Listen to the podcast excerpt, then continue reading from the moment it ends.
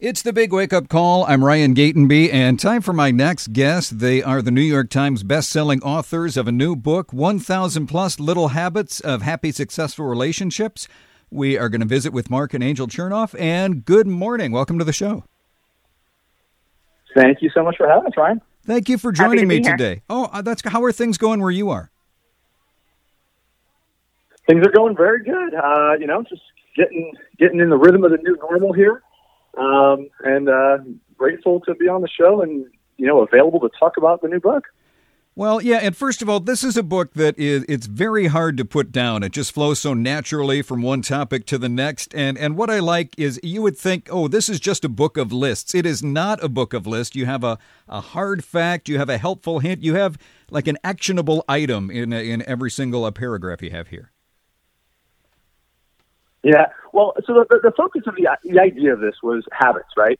Yeah. That we have habits that work for us and against us. And a lot of times we think of habits as being something that might lead towards a goal, but we also have habits in our relationships that can be very unhealthy. And so we want to tweak those, right? We want to take them from the things that work against our relationships and ourselves towards things that do.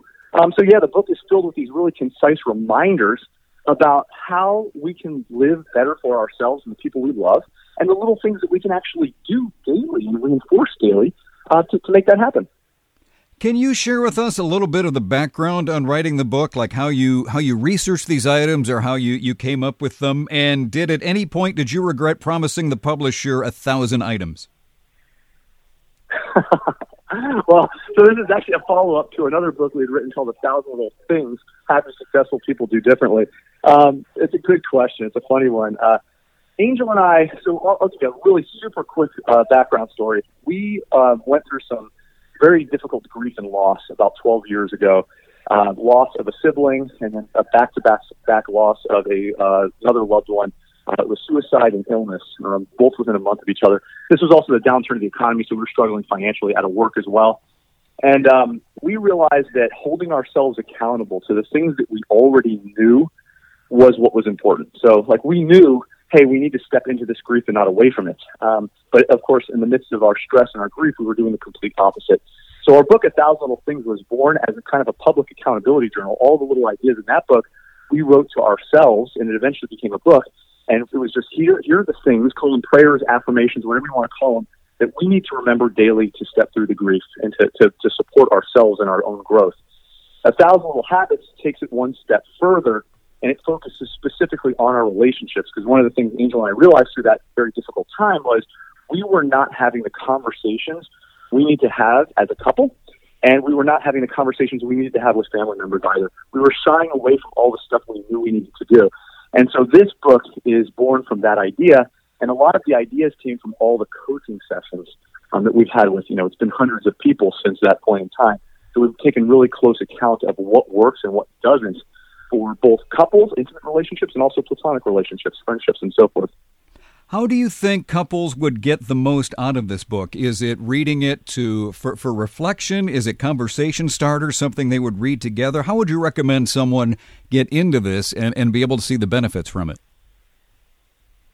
this is the perfect book to dive in and out as needed. So personally, we read a page every day, um, even with our child, right? Like, so I think starting your day with a cup of coffee or however you start your day and just reading a couple pages gets you in the right mindset and reading it out, out loud with your significant other, with your family, or even by yourself. It's a, it's a perfect read to do with others or to do by yourself. Or, you know, you can either do it to start your day, to end your day, or when you feel it necessary, like you're you're just feeling, you know, some anxiety, some stress. Just the idea here is that you can flip to any page in the book and find a nugget of wisdom to get your mindset right. And obviously, you have relationships with with uh, with with couples, husbands, wives, partners. You have relationships with families. You have uh, such a touching story in there about um, one of your friends building a house, realizing, well, this is just a house, but a home is wherever your family is, and just just a, a loving, touching segment. And that was such a great perspective. Oh yeah, thank you. It's it's one of those things where I mean, sometimes we, you know, this is just a quick story of uh, a, a very close friend of mine, a dear friend who actually just visited recently for the first time since the pandemic started. So it was nice to have him around. Um, but yeah, a, a story of you know putting the wrong priorities first. You know, this father really thought they, he needed a bigger home. He needed all the things. He needed to provide for his family with, call it like extravagances, right? Like the lavish little gifts that we like to give our loved ones, when really what was needed at the end of the day was presence.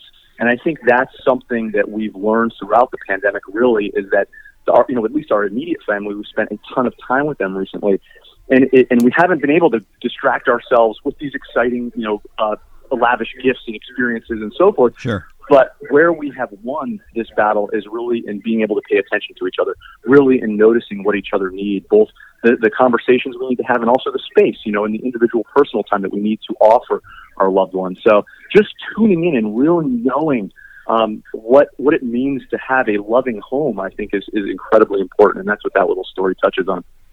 Well, and then bringing up the pandemic, and you mentioned something about one of the biggest things kids want is for their parents to be happier and be less stressed. As we're in such a, a, stressful situation right now, how how can we demonstrate to our kids the right way to deal with stress? You know, if if we're having such a hard time with it ourselves. I think it's important to slow down, right? I, I think, you know, so often we are on the go, you know, shuffling our kids to one, one extracurricular activity to the next, um, working, and just go, go, go. And I think the pandemic has forced us to slow down. And I think it's important to have that quality time, that, that white space, right? That empty space where you can just be together without an agenda. And so I think we can model that for our children by channeling that inner calmness, right? Channeling that space where we can be calm to just be without constantly having an agenda and on the go. Well, and being calm, and there's another thing, you know, just there is.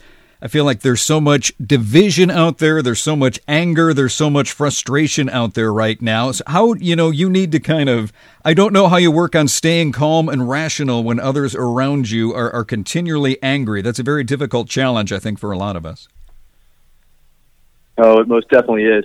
And I mean, an Angel's so right. You know, calmness is a human superpower. There's no question about that. But, but then the question is how? You know, how can we be calm in the face of drama and, and anger and so forth?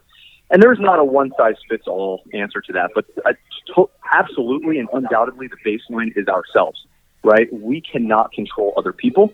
What we can control is how we respond. In our response is our power. And so, how can we respond better? Well, we have to take account of how we feel.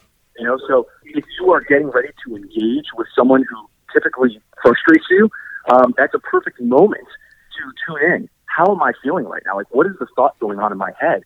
Who am I with this thought? Uh, you know, like, what else would I see about this person in this situation if this wasn't the focal point of my mind right now? What is the opposite of whatever's going on in my head about this person? And can I find at least some truth in that to give myself the perspective I need to step into this, you know, tense situation. Um, it, it, again, it, it's centering yourself. We cannot control how this other person is behaving or the drama that is ensuing around us, but we can calm ourselves. We can tune into ourselves. We can bring some level of awareness that allows us to better cope in those environments and makes a world of difference. Why is that such a hard thing to learn for a lot of us that we can't control what other people do when we realize, you know, we can only control what we ourselves are doing right in this moment? Because we have expectations, right? We have expectations of how others should be behave and respond, and I think that's what gets the best of us. Like we want to put um, each other in boxes, right? And say, hey, they they should always act like this, or they should behave in this way. And I think it's, so important, like Marc said, you cannot control other people. You cannot control their responses, but all you can do is control your response.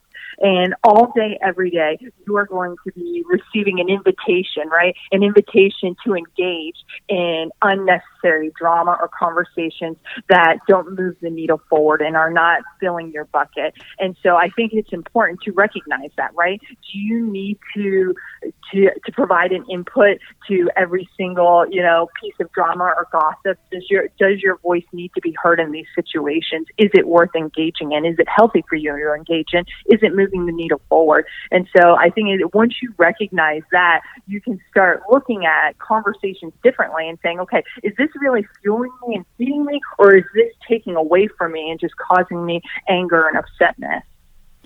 And the book is 1000 plus little habits of happy successful relationships. The authors are my guests Marc and Angel Chernoff and thank you so much for joining me today. Thank, Thank you very much for having us.